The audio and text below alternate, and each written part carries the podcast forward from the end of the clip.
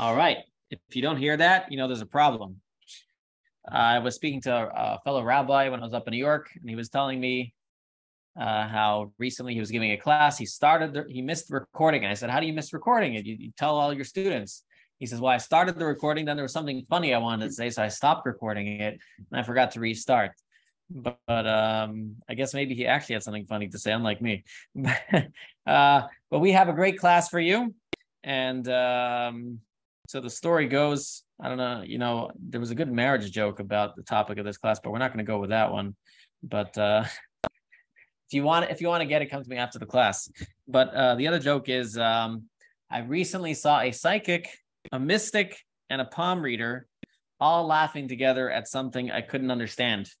Maybe it was a insight joke.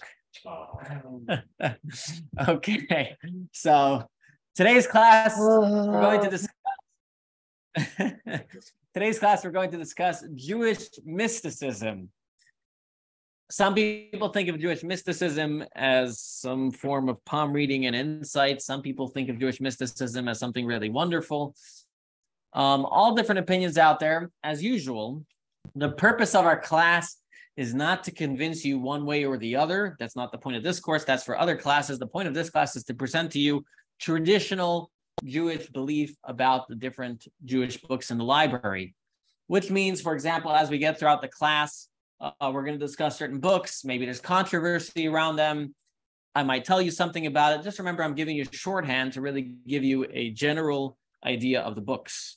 Um, for example, Kabbalah. I'll present Kabbalah in a specific way. Uh, if you want to get scholarly, three ways of looking at it. It's not, you can't do it all in one class. Uh, however, you're going to get a good idea and you walk away with a better idea of what Jewish Kabbalah mysticism is. And then we'll get to Jewish Hasidism, Hasidic Jewish thought. So I hope you're all ready to dive in because I am.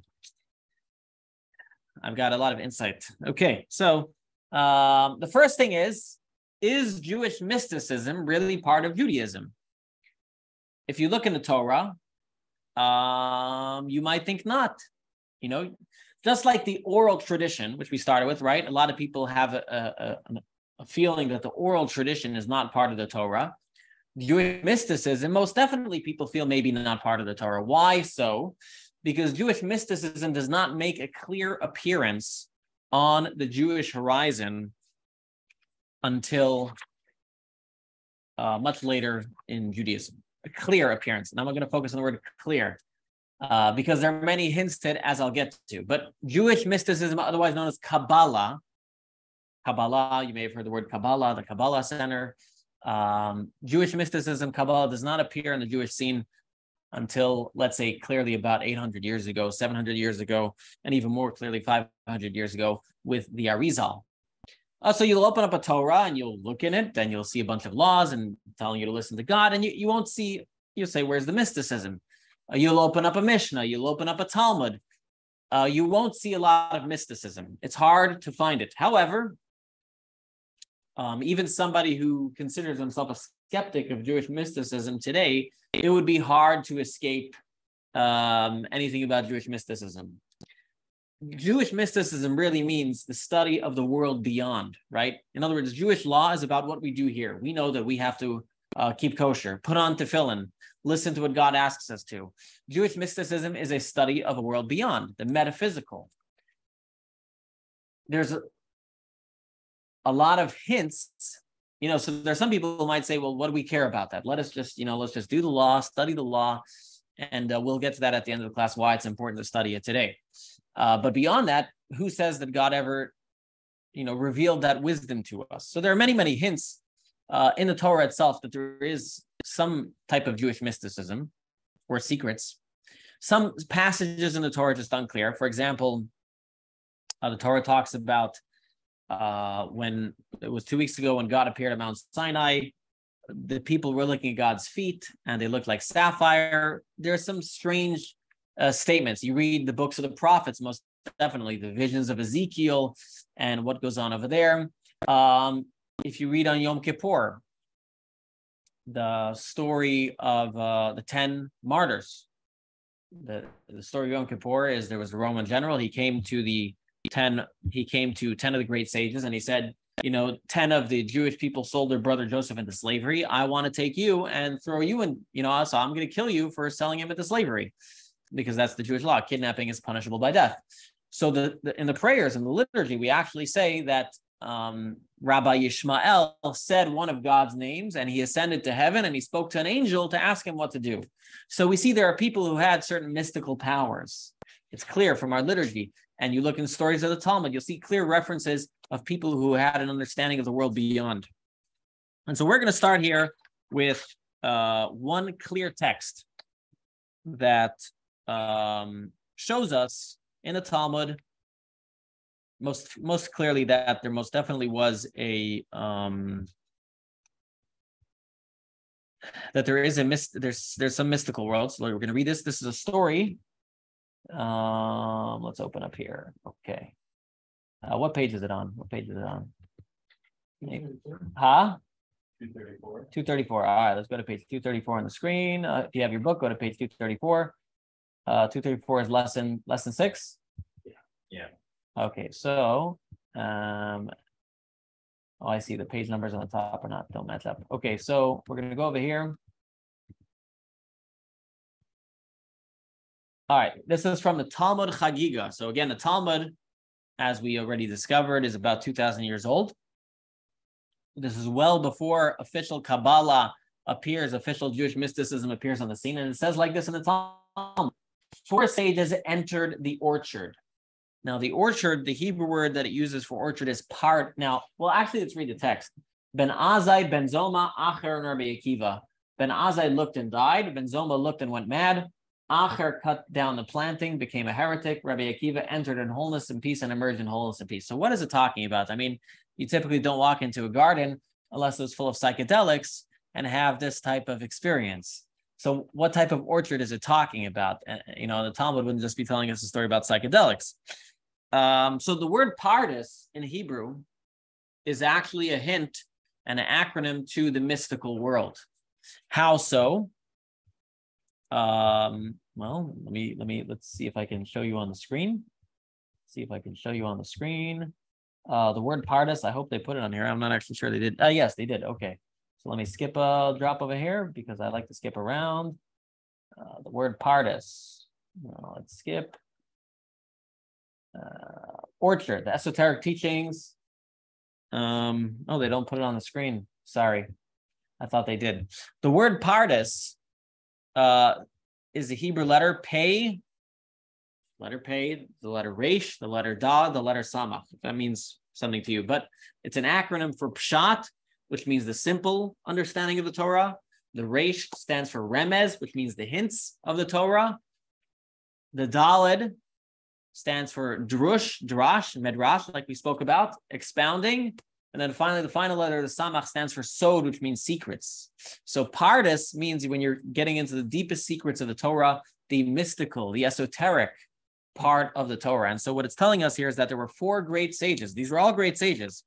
And they entered into the orchard, meaning they entered into the deepest secrets of the Torah, the pardes. And because of its great depth of teaching, only one of them was able to exit in peace. Only one of them was able to exit in wholeness and peace.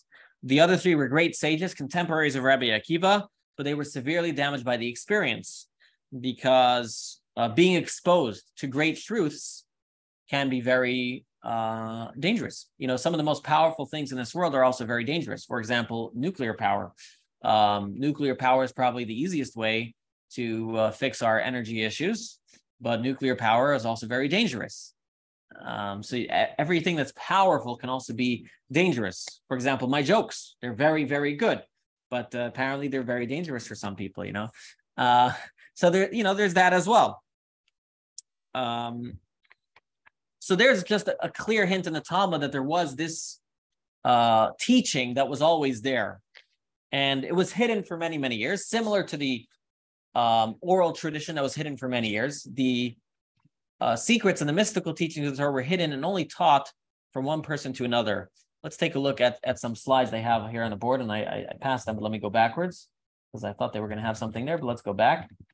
Um, so Kabbalah which we're discussing Jewish mysticism, is also called Sod. That was the samach of Pardes Sod, which means secret.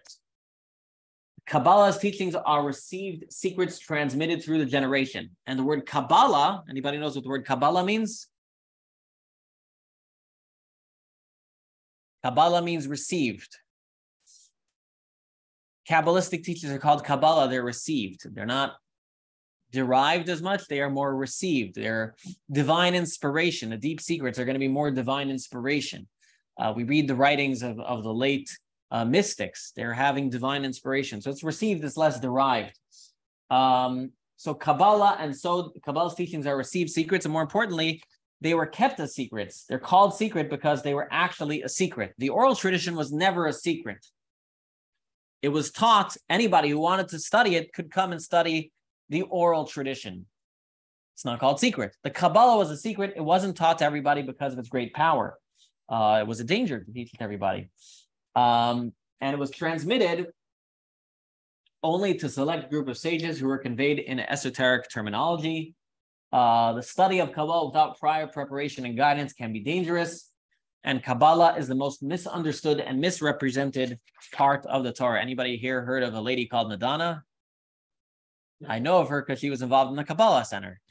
Um, there's a group out there called the Kabbalah Center, and uh, they teach Kabbalah. You can open up a book of Kabbalah and you can read and think you know what you're understanding, uh, but you don't necessarily really do.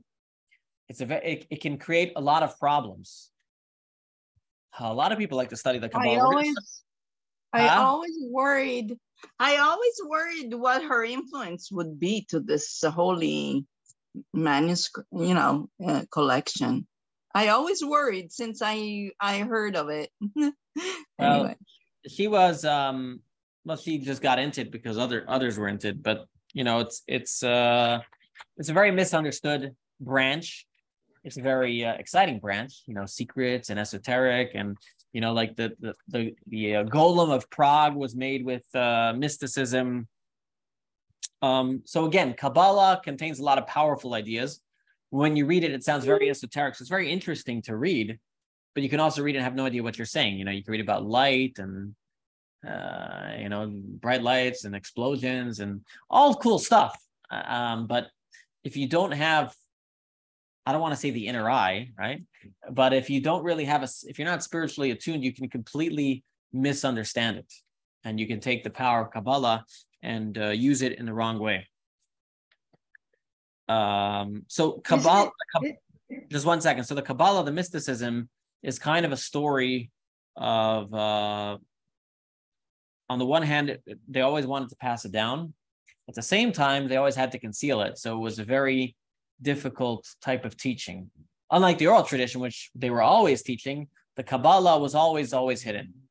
And um, Maimonides even writes about it in his book. Talks about what's called Maaseh Merkava, the story of the chariot, the story of creation, and he says that um, he says that uh, you know he he gives a little bit of the, of the ideas, and then he says you know we don't teach these things in public. It's not taught in public. Uh, yes, who had a question? Somebody had a question. Yeah, I just had a comment. Um, yes. Isn't it um, the fact if it's de- um, separated from learning Torah, then it's completely taken out of context and that was like the issue with the Kabbalah centers. We'll show you later on today how you can understand what it says. Yeah, we'll show you. Um, we will get to it because remember, this class is all about not just hearing from me, but experiencing it. All right, we're going to show a lesson video, which is going to give you a little bit of the history of Kabbalah. You can also follow along in your books on page 238 so, um, and on. Uh, this will give you a little bit of history. Uh, JLI did a better job at this video than the other one, so it's less boring. I think so. I hope so. So uh, it is a little bit of history for history buffs. Hopefully you'll enjoy it. And if you don't, don't blame me. okay. Uh, oh, I'm, I got to go forward. Uh, right. Kabbalah deals with the most fundamental truths of existence.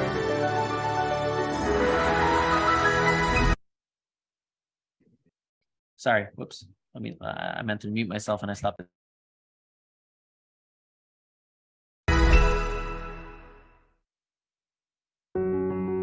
The Jewish mystical tradition, the Kabbalah, formed an integral part of the Torah's transmission from its very beginnings. The earliest Kabbalistic works are attributed to Abraham, the first Jew, or even earlier to Adam, the first man. The Talmud and the Midrashim incorporate many Kabbalistic passages.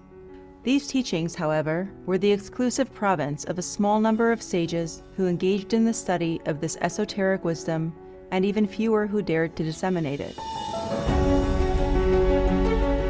The prophet Ezekiel's vision of the divine chariot, Merkava, recorded in the book of Ezekiel, is the biblical source for many Kabbalistic principles and ideas. A number of early Kabbalistic texts were composed in Mishnaic times, in the first and second century of the Common Era. These texts, however, are extremely terse and mysterious, their meaning decipherable only to those who were privy to the oral tradition that accompanied them.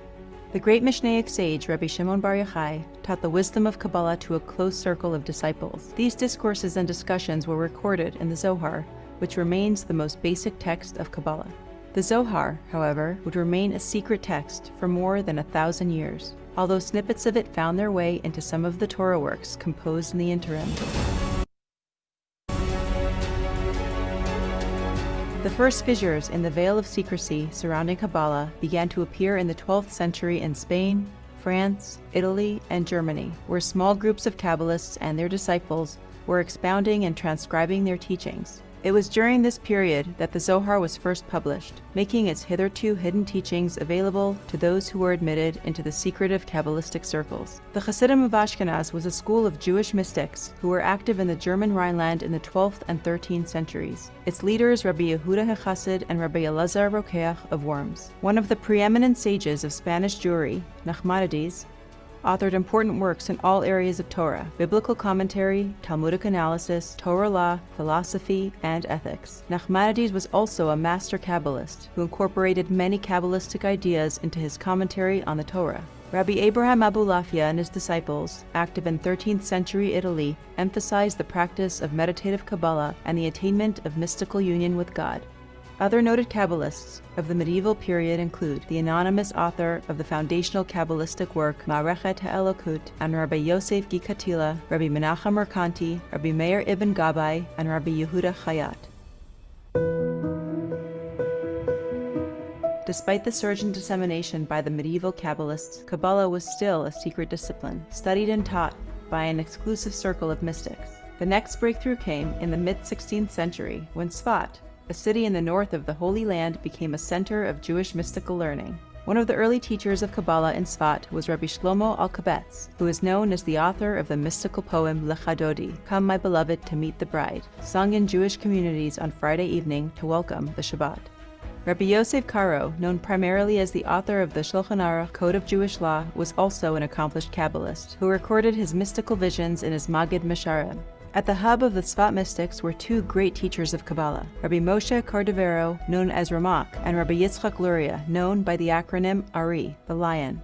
Ramak's encyclopedic Pardes Rimonim, Orchard of Pomegranates, was a first of its kind, systematic explanation of the multitude of worlds, sefirot, and concepts that populate Kabbalistic teaching. Ari, although his sojourn in Sfat was cut short after only two years when he died in a plague at the age of 38, left behind numerous disciples and a vast body of teachings. Indeed, almost all subsequent Jewish mystical learning is predicated on the Ari's teaching. Ari revolutionized the realm of Jewish mystical learning by proclaiming that the restrictions on disseminating Kabbalistic teachings applied only in earlier generations, and that in these times it is permitted and obligatory to reveal this wisdom. As a result, a number of Ari's disciples labored to record and publicize his teachings and to seed centers of Kabbalistic learning throughout the Jewish world. One of these disciples, Rabbi Israel Sarug, traveled for 20 years throughout Italy, the Balkans, Germany, Poland, Turkey, Egypt, and elsewhere to introduce the Lurianic Kabbalah. From Tzfat, the teachings of Kabbalah spread across the Jewish world. In the following generations, additional masters and schools of Kabbalistic learning developed in various Jewish communities. Maharal was a mystic and philosopher who expressed Kabbalistic ideas in philosophical terms. His teachings influenced many subsequent schools of Jewish thought. Maharal's Kabbalah appears to derive from earlier sources, as the Tzfatian Kabbalah had not yet reached Eastern Europe in his day.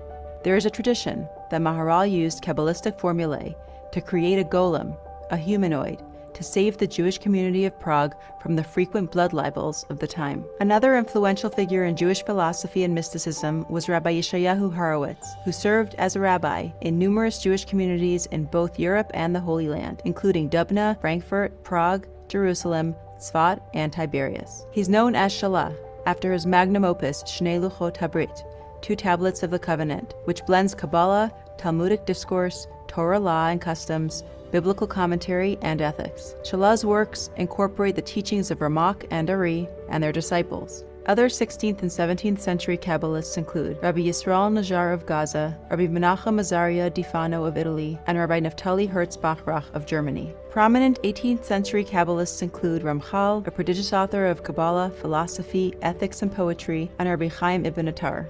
The Gra school of Kabbalah encompasses the Kabbalistic teachings of Rabbi Eliyahu, the Gaon of Vilna, and his disciples. In Jerusalem, the Bet El School of Kabbalah was a center of mystical learning for 250 years. Its leaders included Rabbi Shalom Sharabi of Yemen and Rabbi Chaim Yosef David Azulai, the Chida.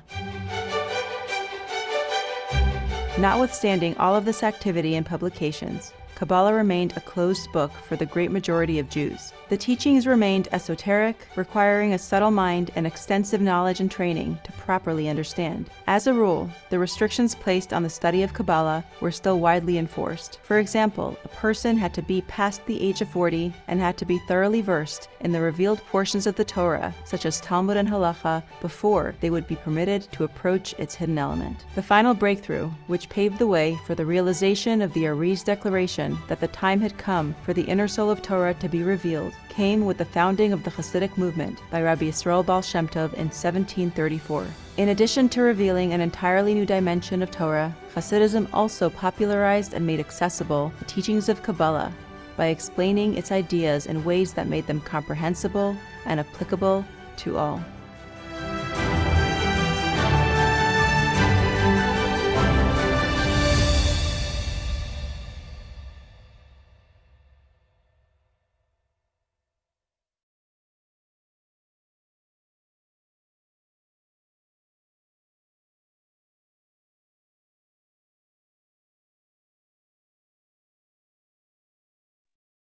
All right, so hopefully that gave you a good background. If you didn't catch it, there were five stages, but simply put, there was a stage where it was very hidden, and over the generations, it became more revealed.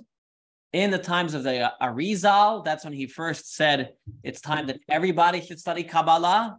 He announced, you know, I mean, you may have heard the restriction of not learning it, you know, under the age of 40. He said everybody should study it, but that really wasn't picked up by everybody until much later um, in the times of the, the beginning of the Hasidic movement.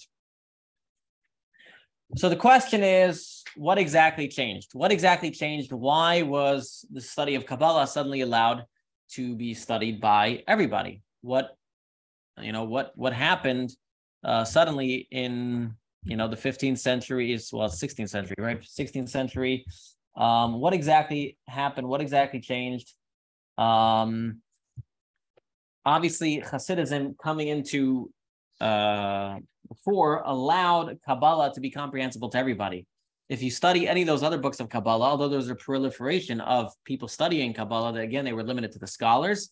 Suddenly, having a lexicon that was available for everybody made it more attainable. Now, I do have to say, another thing that plays into this is a lot of people generally were a lot of Jews were illiterate for for many generations. Uh, some of them, you know, they knew their prayers by heart, but they had to go to work at a very young age. So that obviously wouldn't help. But the question is why? Well, you, you, in Judaism, we always ask the question why? Why now? What changed at this moment in history, two, two, three hundred years ago, in the times of the Baal Shem Tov, that um, suddenly the esoteric teachings are should be taught to everybody. In other words, we understand now we have a lexicon to understand it, but why should we suddenly be studying it? What's the purpose? Um, so, on the most basic level, you could say, well, everything changes. I mean, the Torah is always, uh, you know, changing and, to an extent, right? The oral tradition wasn't written down written down till much later, and then there was the Mishnah, then there was the Talmud, then there was the Code of Jewish Law. So similarly, you might say there was a natural evolution of Kabbalah. You can say that, you can go with that answer, but uh, we're going to take it a little bit deeper. We'll take it a little bit deeper, and we're going to show you. It's going to be in text number four. This is a uh, very famous text from um, the the Keser Shem Tov, which is the book of the teachings of the Baal Shem Tov.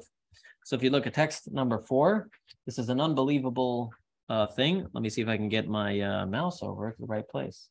Anybody sees my mouse? Oh, there it is. Okay, text number four says like this. Oh, I have to skip the brief overview. Okay. Um, text number four says like this. On Rosh Hashanah of the year 5507, that's the Jewish year. In English year, that's 1746. The Baal Shem Tov says, My soul ascended to the higher worlds. I rose level after level until I reached the chamber of Mashiach. I asked Mashiach, When will the master come? He answered, by this you will know when your teachings, meaning the teachings of Hasidism, will become known and revealed throughout the world, your well springs will be spread to the outside. In other words, Mashiach was answering the Baal Shem Tov. So we hear we have a similar story, right? Like, you know, Rabbi Yishmael said some prayers, went up to heaven. The Baal Shem Tov came to Mashiach, says, When are you coming already? You know, it's been a long time. We've been in exile for a long time. So the answer was, when your teachings will spread throughout the world, that's when the Mashiach will come. Which is an interesting answer. What's the wouldn't you think he'd say, well, um, you know, when you finish studying all of the, uh, you know, when everybody does the 613 commandments, that's when I'm going to come, isn't it? Right? That should be the answer, right? In fact, there's a story in the Talmud. In the Talmud, it says, um, uh, a great sage came to uh, came to Mashiach and asked when is the Mashiach coming, and Mashiach basically said, "I'll come any day whenever you listen to God's voice. That's when I'm going to come." So, what is going on over here? Why suddenly do we need this revelation of the Baal Shem Tov's teachings, which is adapted Kabbalah, as we're going to show? Why do we need these teachings in order to bring the Mashiach? And uh, the answer is, of course, we can spend a whole class on this, and I, I think I have at times um, Inside Out class and, and others? Um, the answer is that the world uh, is getting is getting ready for Mashiach in many many different ways. Uh, physically, it's getting ready for the Mashiach. Many diseases have been cured. Uh, there's less war in the world. I know it sounds strange, but there is less war in the world. Less people are being murdered. And spiritually, the world has to get ready as well. Um, we have to solve our spiritual ills and our spiritual problems. And uh, the mystical teachings lead us to the more spiritual world, which will be when Mashiach comes. When Mashiach comes, the world will be, it says, the knowledge of God will fill the earth like the water covers the sea. When Mashiach comes, we will be studying about God. God himself will be revealed. It says in the prophets, God himself will be revealed. So, as a preparation for the times of Mashiach, we're getting ready by studying mystical teachings we are getting we're getting closer to what happens when the Mashiach comes, right? Just like whenever you go somewhere, you prepare for it. If you want to go to the moon, you know, you go first practice in the ocean to feel zero gravity or whatever the astronauts do. Before Mashiach comes, we need to start getting the world ready in a manner uh, similar to what the world would be when Mashiach comes. Of course, it's not entirely the same, but get it ready to some extent. But second of all, the other reason why the teachings of Kabbalah are necessary nowadays because just as secular wisdom has proliferated in the world in the last couple hundred years, uh, we need the a greater also spiritual wisdom to be taught widely. The the antidote and the way for us to stay to stay strong in our Judaism is through the mystical teachings. There is everybody today is actually affected by the mystical teachings, whether they consider themselves Hasidic or not. So many people have incorporated Hasidic or Kabbalistic ideas, messages, and practice into their lives. And so the way for us to actually stay religious is through the teachings of Kabbalah and Hasidic mysticism. Uh, the Baal Shem Tov actually, uh, sorry, not the Baal Shem Tov, the, Al, the Alter Rebbe, I think, once gave a parable for this. He says, um, imagine there's a king and uh, he has his prince. His prince is going to die. And the doctor says the only way to save your prince, save your son, is by taking your crown jewel, grinding it up, and putting it in a, a drink and giving it to him. And the king agreed to do it. And so everybody says, What do you mean you're going to give up your crown jewel? He says, But yeah, but without my son, what, what is it worth? And so similarly over here, God is the Jewish people needed some inspiration, needed something to lift themselves up. God took his crown jewel, the esoteric teachings, and gave it to us in order to uplift us and survive the end of this exile, which has uh, become very difficult. I, I, just saw a stat that uh, generally in the world, people are becoming less religious, and not not not just Jewish, uh, all religions. Uh, maybe, well, I should say specifically Christianity in America, uh, but certain religions, uh, people are losing it because Westernism, you know, takes us away from religion and Western thought, and so we need to have something which is a strong and powerful teaching which helps to inspire us. And so that is why uh, we need the Kabbalah and mysticism. So again, why is Kabbalah and mysticism necessary more now? Number one, we're getting the world ready for a time when the world would be filled with a knowledge similar to what we're studying now. And number two, it helps keep us on the straight and narrow. It helps keep us inspired in the commandments that we should be doing. You know, today you meet people, they say, you know, why should I keep kosher or Shabbat? We don't really have the reasons it, you know, in Jewish law, but mystically, they're very inspiring ideas. Okay. So now you want to know what exactly is Jewish mysticism? What exactly is Hasidic uh, teachings? Let me get to that in a moment. Let me just see the questions here. Anybody has any questions? Uh, someone, oh my gosh, I was right. Yes, correct. If there is a diaspora Jews would have to strengthen their faith dealing with things. So, okay. All right. So, uh, anybody has any questions or comments before I uh, move on to actually demonstrating to you and showing you what Kabbalah would look like if you study straight Kabbalah and what mysticism would look like. Um, any thoughts? No? That on the screen is uh, the Baal Shem Tov's answer, why we need uh, the coming of Mashiach, of course, represents the ultimate realization of what Judaism aims to accomplish. Hasidus is the inner soul of all the genres of Torah. It shows how all areas of Torah are interconnected. Studying God's relationship with his creations can be dangerous. Uh, okay, all right, that's the next part. Any questions or comments? I got a question. Yes. Um, if the uh, teachings of the Torah uh, across the earth are what will help bring back the Mashiach, Mhm. um, why are the doors of synagogues not opening up to the world instead of turning them away? So uh, Judaism, we have a belief not everybody has to um, convert to bring the Mashiach. Um, so we're not we're not going to open up our doors to everybody because it's not necessarily our mission. There's different missions that people have to bring the Mashiach, and as Jewish people, we have a special mission. And if someone wants to join that, they have to be really ready and really serious, um, eh, because it's not simple. It's better better better not to do it if you're not going to do it. Better not to do it if you're not going to do it right. If you're born Jewish, well then you're ready in it. You gotta you gotta do it. You know. But who trains the Noahides? Who trains the Noahides? And that's that's been that's been a problem. Yes, who trains the Noahides? That's been a problem. There are some people who have gotten into it. There are some groups, um, but that's been a rough one. But is it supposed to be the rabbi's responsibility? If there's enough of them, see, this is the thing. This is what happened. The Rebbe spoke about it. The Rebbe started to push the seven Noahide laws.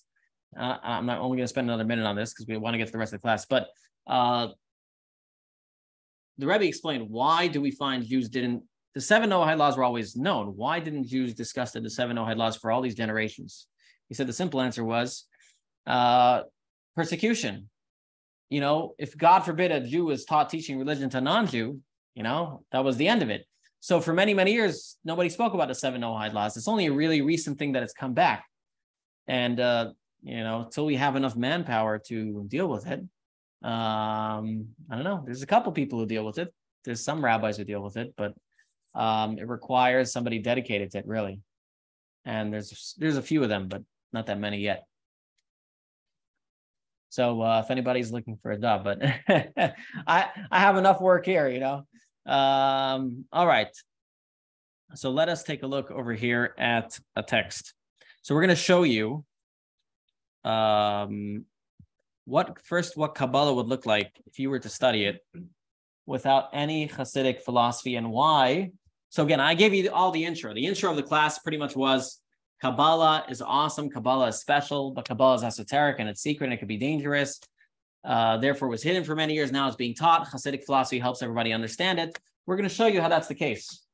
Uh, please move this window away from the standard application to craft. Okay. Uh, how about let's close that? Okay. Because that is not what we were trying to get to. So uh, let's take a look at a Kabbalistic text. This is from the Zohar, the most classic book of uh, Jewish uh, mysticism. And it says like this, and we'll read it, and hopefully you will all explain it to me. Okay? that the Zohar, by the way, is written in Aramaic. Like many, the, the, the, the author of the Zohar lived in the times of the Talmud, so he wrote in Aramaic mostly. At the beginning of the manifestation of God of the king's will, so far so good, right? Probably means king, probably means God, the beginning of God's manifestation of his will. Okay, let's continue. The lamp of darkness engraved engravings in the supernal purity. That sounds like a Satan idea or something, right? It doesn't sound very Jewish. It emanated, so you can see already how somebody can twist these words, right? And get bad ideas. It emanated from the most concealed of all concealed things. Oh my gosh, maybe deep inside the king, there's dark things from the secret of endlessness. Okay, no idea. All right, then it gets even better. A formless vapor was inserted into a circle. Any thoughts on that? Maybe Blaze the Bubble Man blowing, you know, you ever seen him how he blows? What? I don't I I tried to read this passage, Rabbi. It totally didn't make sense to me. Like that's, it's out there. One second, Anita. That's exactly what I'm showing. Okay. It, it yeah. sounds like uh, voracious. Yeah. Well, yeah, that was neither white nor black nor red nor green nor any color at all. Okay, so then just say it was no color. When he began its measurements, he created bright colors to shine forth. Whose measurements? From within the center of the lamp, a fountain spouted, from which colors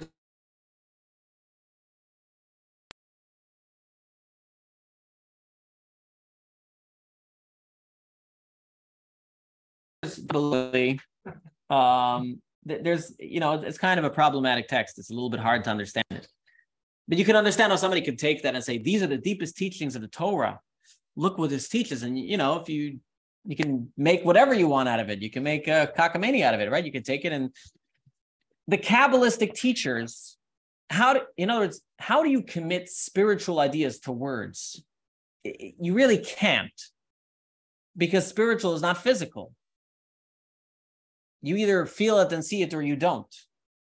However, you have to write something. So the mystics wrote words, they wrote things. You look in the Talmud, you find mystical stories, very strange stories, because you cannot actually write something that's transcendental but you write something that seems similar to it. You write something that that that connects with it, but you cannot actually write physically what you're trying to say. It doesn't actually work. You cannot write metaphysical things on a physical paper. So the Kabbalists wrote in very much a hidden kind of lexicon. Now, when they spoke to each other, they were all spiritual people. They understood each other. There was no worry of it going wrong. But now, when people the Kabbalah Center is taking the Zohar and reading whatever they want into it, that becomes a problem. So, what Hasidic philosophy did for the Zohar was it took certain mystical ideas, like that text. We'll show you how some of that text may be understood, but not right away. It took certain ideas and it brought it to the layman, brought it so uh, when people ask me, Rabbi, do you study Kabbalah? I actually don't study straight up Kabbalah. I don't understand when I read a book of Kabbalah. When I read a book, a book, book of Kabbalah, that's what it looks like to me. I don't know what it's saying. I pick up books of Hasidic philosophy, which are, you almost want to say Kabbalah applied, taking Kabbalistic ideas, using the language of Kabbalah and applying it to the deepest and most important parts of our life and the important parts of the Torah. Yes.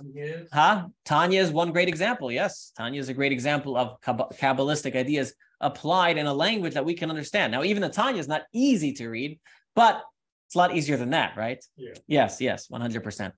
Um, okay.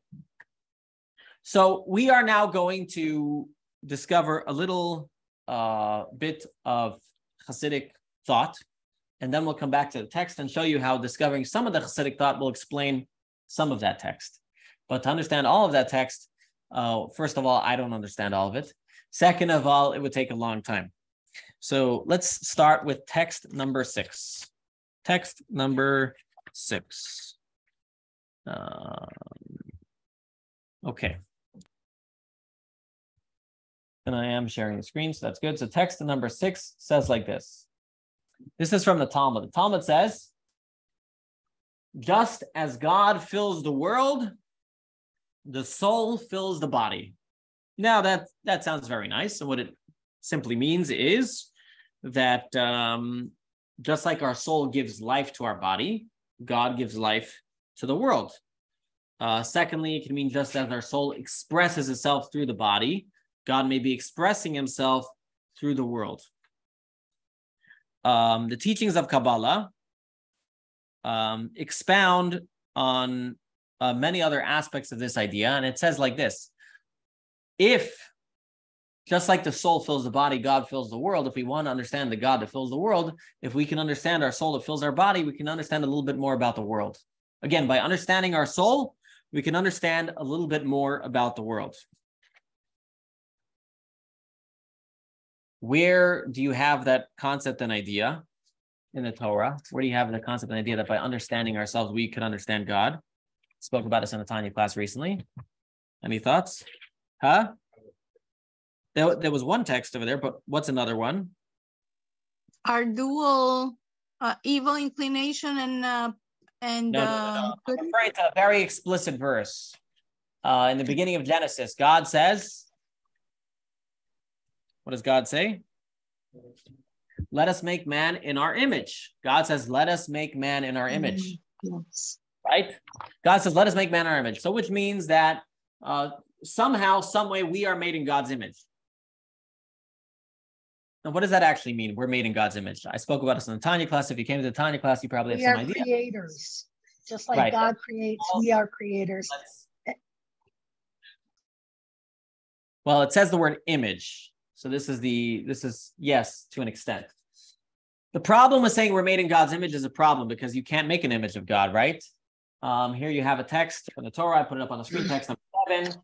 Guard your souls exceedingly, as you have not seen any form on the day that God spoke to you at Horeb from within the fire, lest you be corrupted and make for yourselves a graven image, the form of any symbol, and be led astray to bow to it and worship it. So here we're told that we are creating God's image, so wouldn't you think if you want to make an image of God, you make an image of a person, right?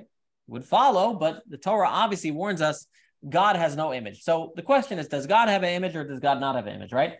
There in the Torah. It's the light.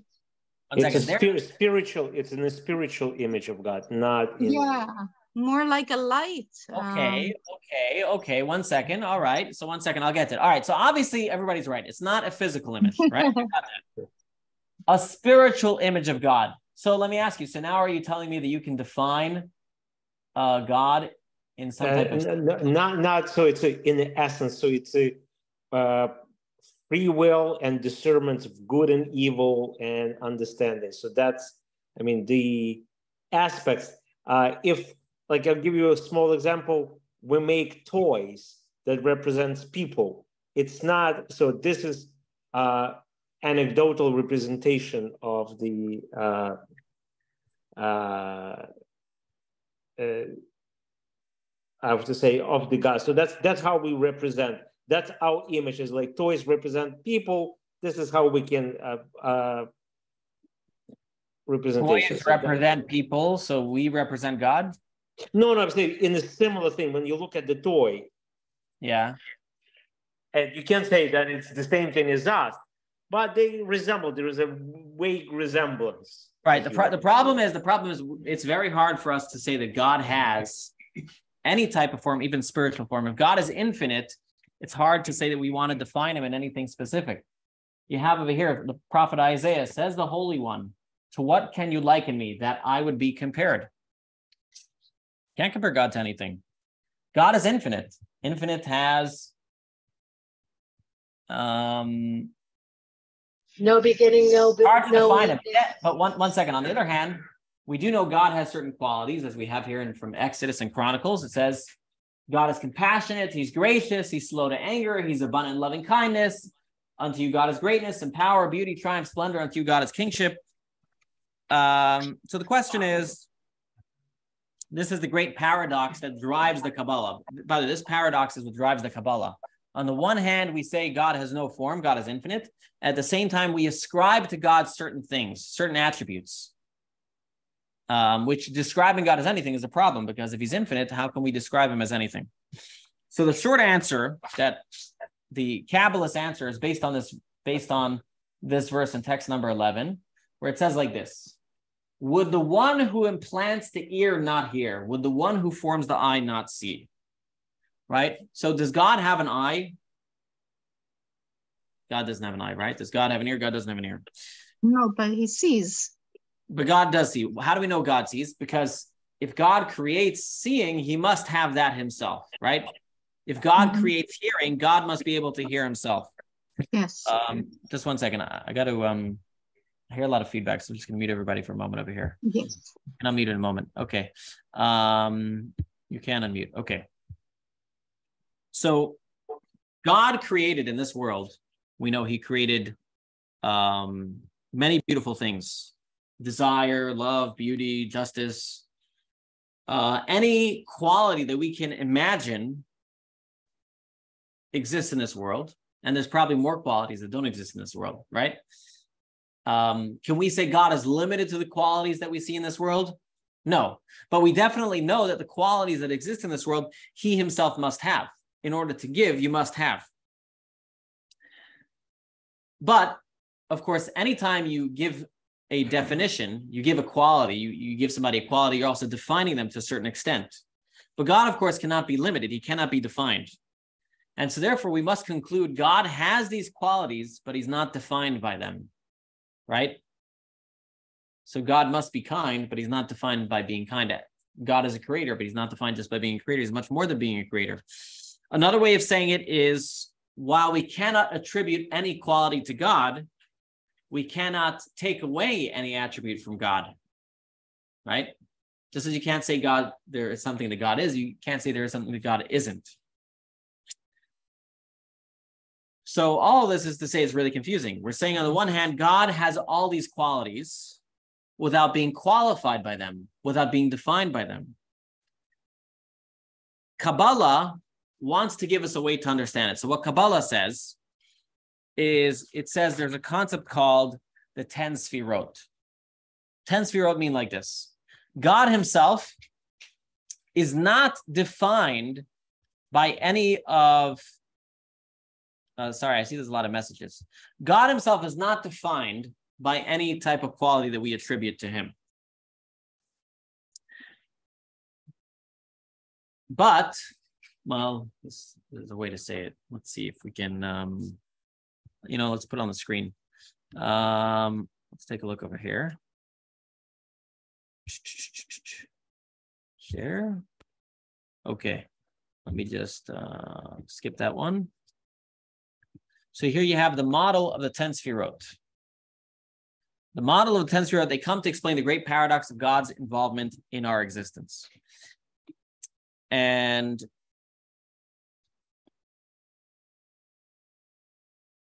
this was a was an interesting thing. You know, you were saying earlier about a table.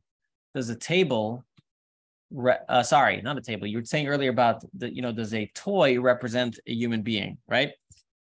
Let's go back to creating something, right? If I take a piece of wood, if I take a piece of wood and I build a table out of it, there's the actual table that I'm creating. That's something that's outside of me.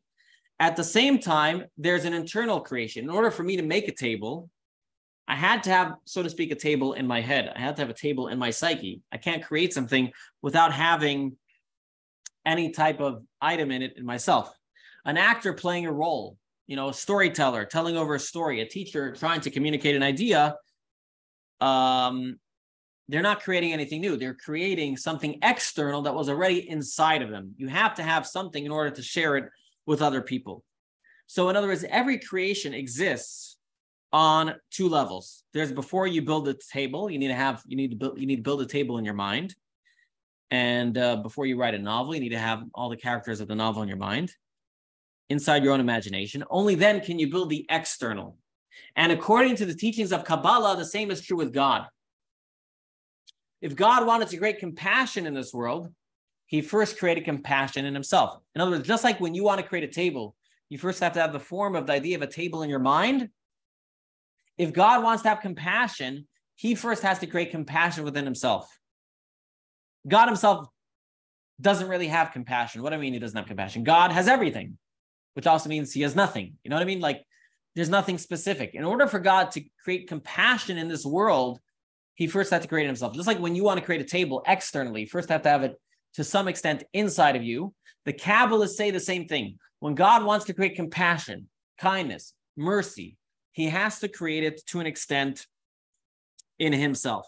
And this is what they call the 10 sfirot, the 10 emanations. Why are these so important? Because these allow us to uh, have some type of connection with God. In other words, if God doesn't have, in other words, if it's just God, infinite, and then there's this world, that's us, um, and God doesn't have to have anything that's in this world within himself, he's just infinite, um, it's harder for us to feel connected to him.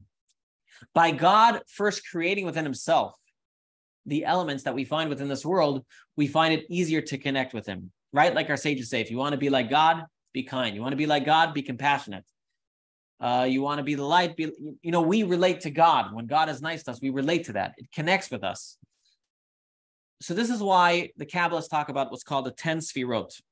God had to create within himself the 10 divine emanations. First, create it within himself in order to pass it on to others. That's what emanation means. That's why the Kabbalists use the word emanation. Emanation means that it's still a part of you, but it's an it's emanated. It's still internal, right? So again, we're going to show it on the screen. In every creation, there's an external creation and an internal. External, you're creating something on the outside of yourself. Internally, you're creating something within yourself. You can only create something externally once you have it internally. Similarly, God imparted traits to himself that will describe his relationship with his creation. And here we have on the screen, uh, and you also have it in your book on page 255, the 10 sfirot, the 10 emanations, the 10 divine emanations. These are the ways with which God can relate to the world. If this complicated you, you should know that it is complicated. It is a complicated concept. And in fact, what as uh, one one of my great teachers once said, what the the Kabbalists both came to answer a question, uh, and they also created more problems. So, uh, but at the end of the day, what we have from here is that we can feel more of a connection to God. This is, in fact, what um, a lot of um, mysticism does in general, where it connects a lot of our actions to things that are going on in spiritual worlds. If there was no spiritual world to talk of, it was just us and then God, we would have a much harder time connecting with what our action does. In other words, if in other words, you can imagine a world like this. There's God, and He just wants us to do a bunch of things. And our actions don't really do much, right?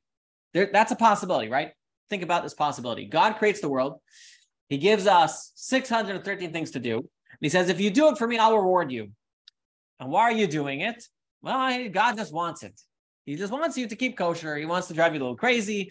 He wants to give charity. But when you actually do a mitzvah, nothing really good, nothing really good happens, except for that you're doing God's will. So you're making him happy because you're listening to him. It's like a parent that would tell their child to do things that have no meaning. By adding the spiritual worlds, esoteric wisdom is really telling us that when you do a mitzvah, not only are you fulfilling God's will, there's something powerful spiritually happening at that moment. There's something good, there's a good energy you're creating. When you give charity, if you would be able to see the spiritual light that you're creating at that moment, and the Kabbalists explained what is that spiritual light and does it work and does it illuminate the worlds. Um, it's it's giving you more of a vision of what you're doing. It's giving you more of a feeling towards what you're accomplishing. So again, could you live your life could you live a Jewish life just, you know, without the esoteric and just saying, well, I'm just going to listen to what God says? You could, but adding on the mystical ideas, feeling that when you're doing something, you're, you're accomplishing something besides for just listening to God, um, it definitely gives a greater feeling and uh, we feel more accomplished uh, in what we're doing. And um, so we as human beings, we are created in the image of God, just as God has these 10 sfirot, these 10 divine emanations. We have within ourselves, if you learn Tanya, the 10 powers of the soul. And the different mitzvahs that we do connect with the different powers of our soul. And so to speak, when we do a mitzvah, we're drawing light. We're connecting our power of our soul to the to the God's emanation. and then we're creating a mitzvah. Um, so this explains, you know, once you delve into this, it can explain a lot of different things that we do. For example, whenever you do something good, you're supposed to do it with your right hand because mystically, the right is kindness.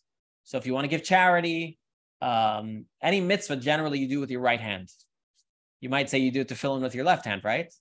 But you tie it with your right hand. Uh, you bind it with your right hand, exactly.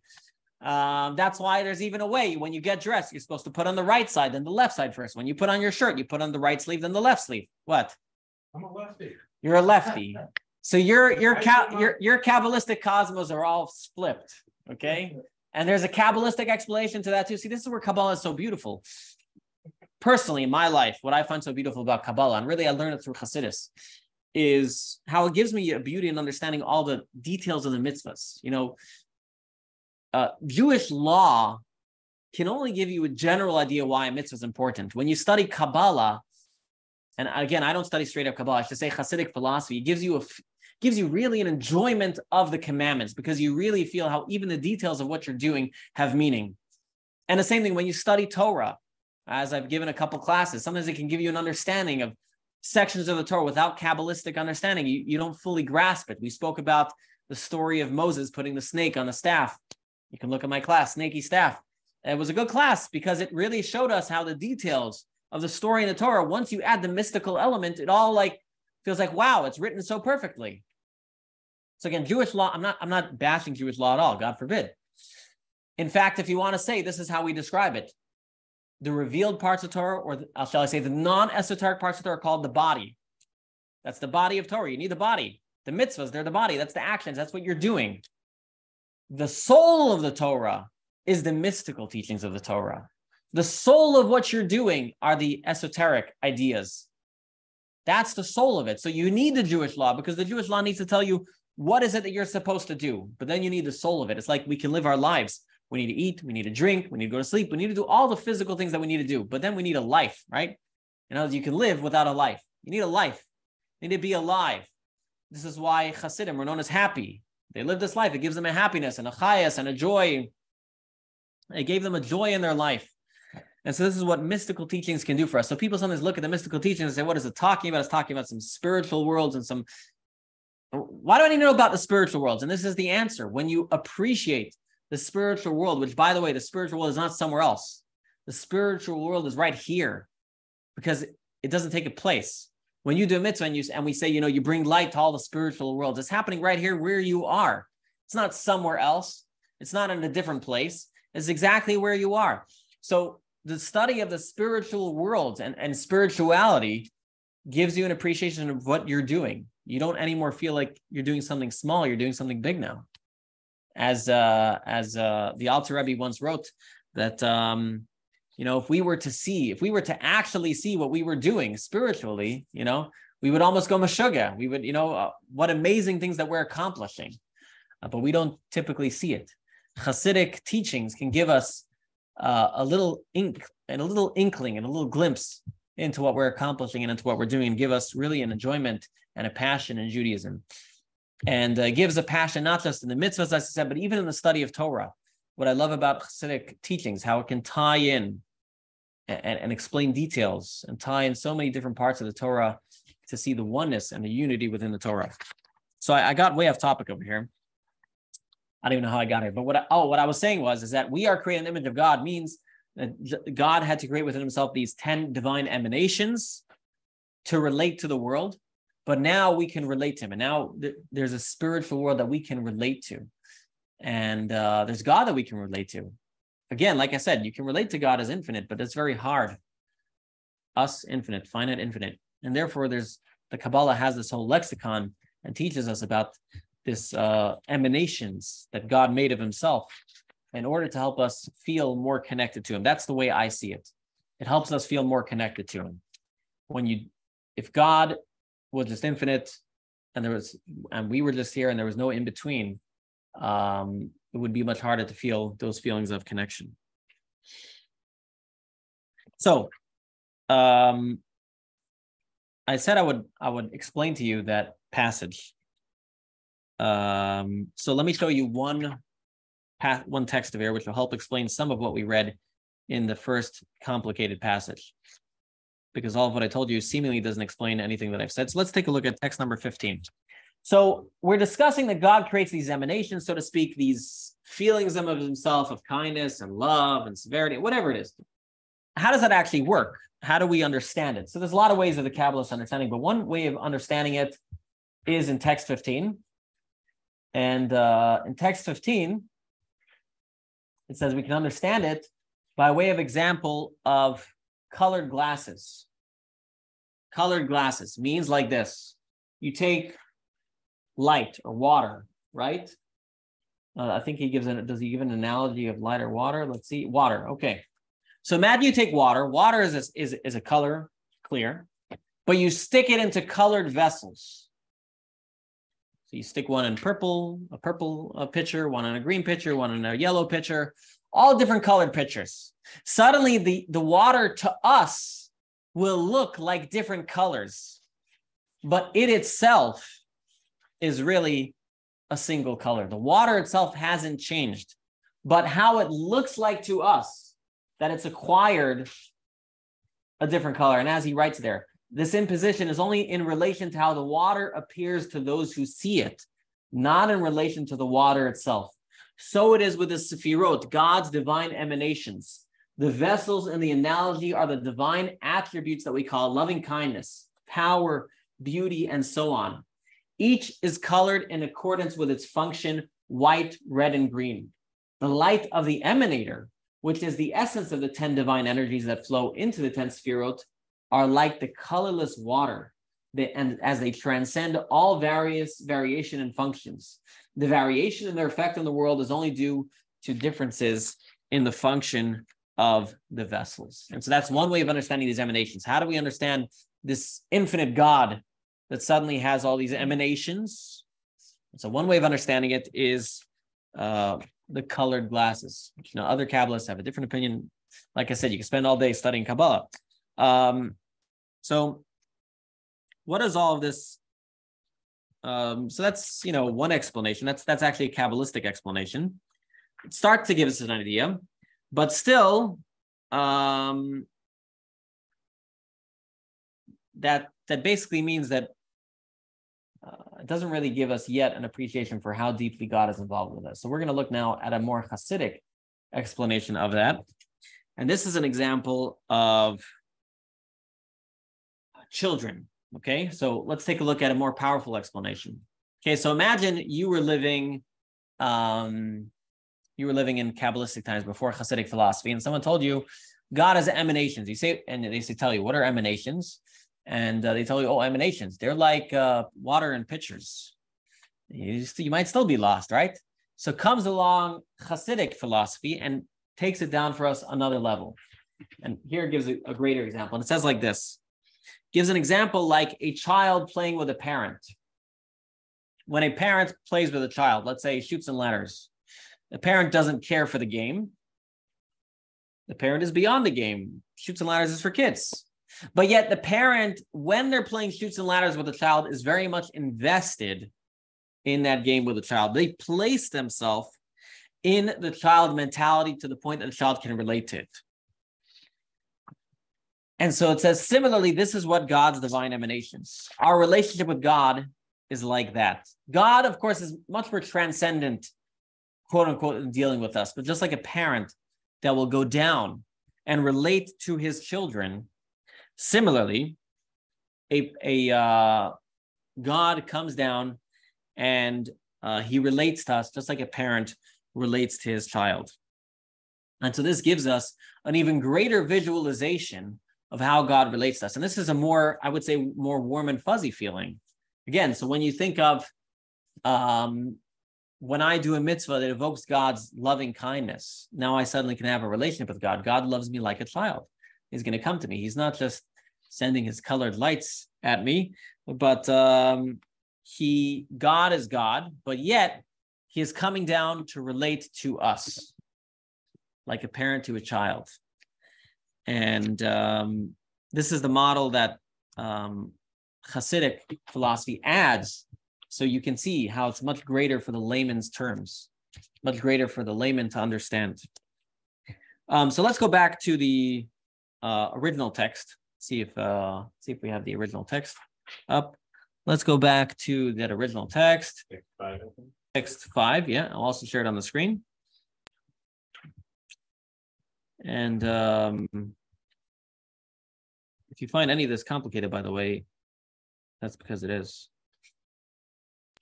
Okay. Um, let me see here. Okay. All right. I'm sharing the right thing now. Okay. Let's take a look here at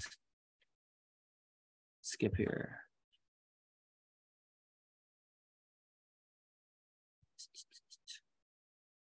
Let's skip this one. Okay.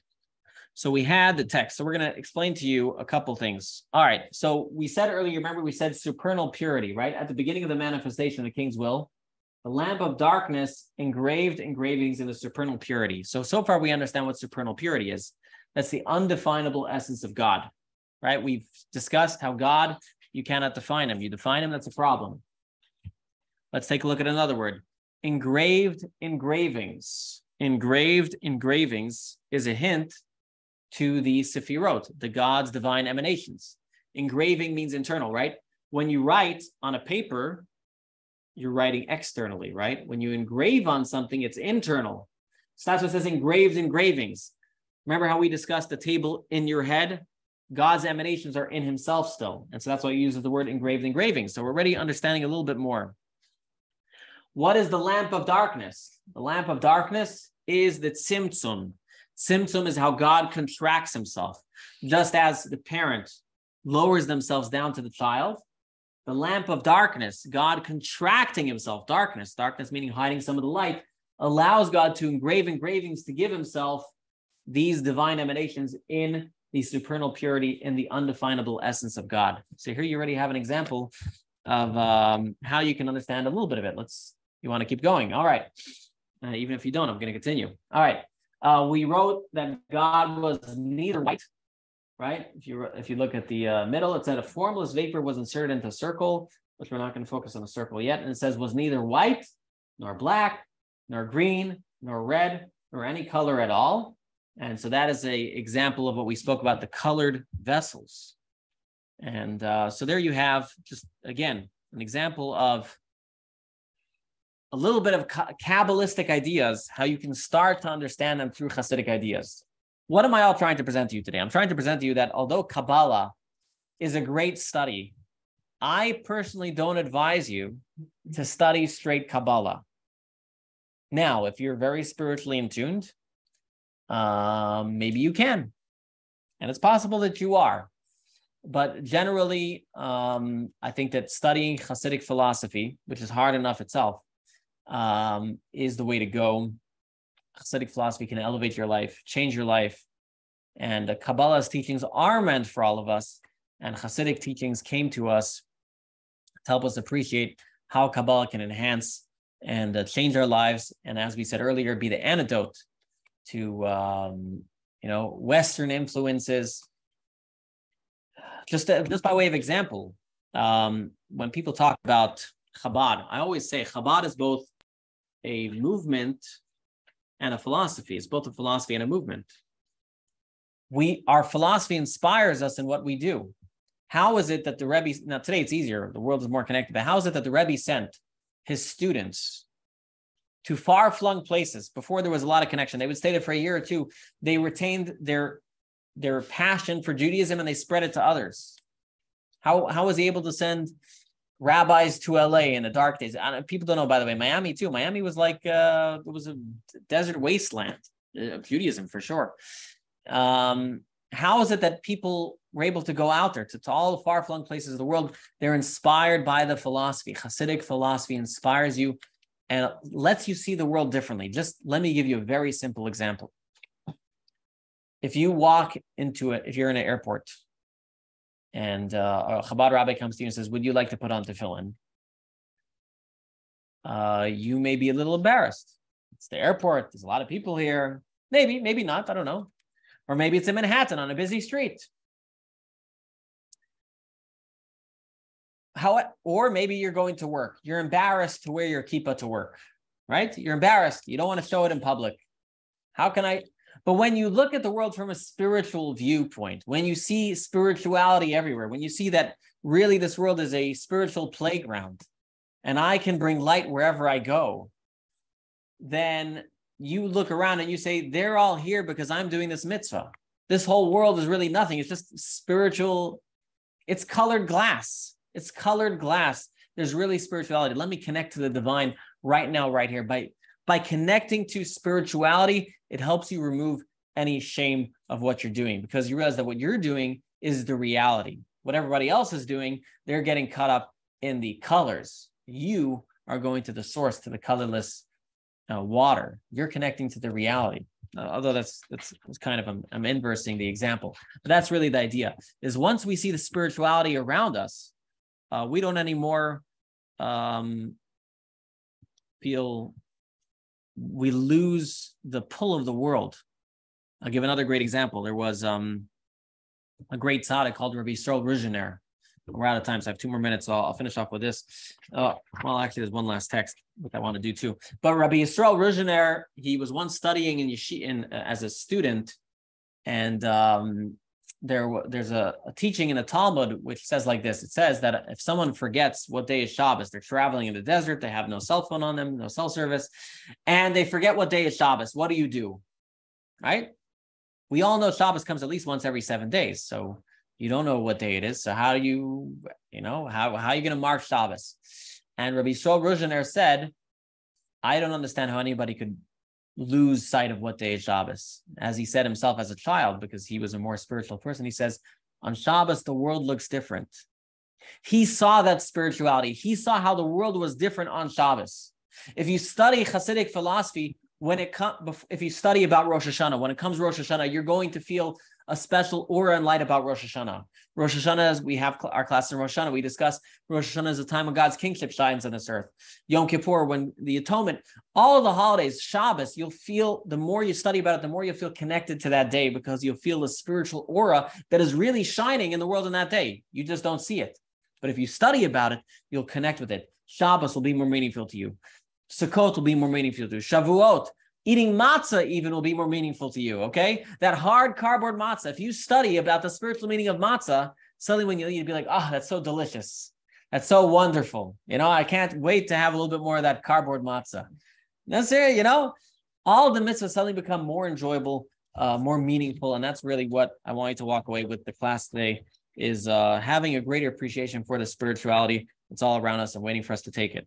Uh, in conclusion of the course, I'm going to read a text here, uh, the final text of the class, because we have discovered many, many different Jewish books.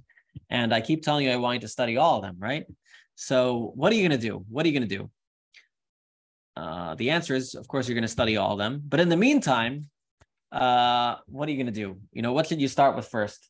So, um, well, you should start, of course, first of all, with my classes. But after that, um, beyond that, you should all study at home. So let's take a look at this text over here. This is the final text of today's class. Um, it says like this. Levi and Rabbi Shimon, the son of Rebbe, were sitting before Rebbe and they were studying the Torah portion. When the book was concluded, Levi said, Let the book of Proverbs be brought before us. Rabbi Shimon said, Let the book of Psalms be brought before us. So they all had their preferences of what they like to learn. Levi was compelled to agree, and the book of Psalms was brought. When they came to this verse, but only in God's Torah is his desire, Rebbe expounded its meaning and said, A person can only learn Torah in the area that their heart desires. Said Levi, Rebbe, you have given me permission to get up and leave because I didn't want to study this to begin with. So, what's the idea? Is that at the end of the day, study something that you have passion in um, that's going to keep you doing it you know? Find passion. There are times of course you'll be bored and anything that you study and it's not always exciting. If you know if you if you turn everything off when it's not exciting you'll never get anywhere. But generally it says la'olam yilmod adam b'makom shalibo chafetz. A person should always study in the sections that they desire and their heart desires. So we have covered so much in this class. Hopefully you have a better appreciation for the jewish library. Um, but most importantly um, we want you to walk away with um, picking up another text, another Jewish text. There is so much, so much that there is to study. And uh, I hope each and every single one of you will study a little bit more in your own life. Um, let's end off with this. Welcome to the pre boarding announcement for Supernatural, a four session journey into the spiritual world of science, spirits, and superstition in Jewish belief. Please direct your attention to the following information as we walk you through our voyage. Our journey begins with exploring the essence of dreams. Discover which dreams hold meaningful messages and which are just noise to ignore, not to be taken seriously. We ask that you remain seated as we'll traverse the heights of astrology. We'll discover if the stars have any power on affecting our nature, behavior, or destiny. We may experience some turbulence as we travel through the world of jinxes and curses. See how Judaism navigates the social realities of jealousy and curses and where the real power lies. On our final leg of the journey, we will experience the true role of spirits, angels, and ghosts. We'll also touch down in the afterlife and learn how to keep in touch with lost loved ones. It'll be quite the ride, one you don't want to miss. On behalf of everyone at Supernatural, we hope you'll join us on this incredible experience. That was actually kind of disturbing. I don't know who makes their videos, but um, oh, that's scary. oh my god, I can't wait. it's a good course. I'm not sure about the uh, the video presentation, but uh, I love it. It's the great. Stewardess, the stewardess is really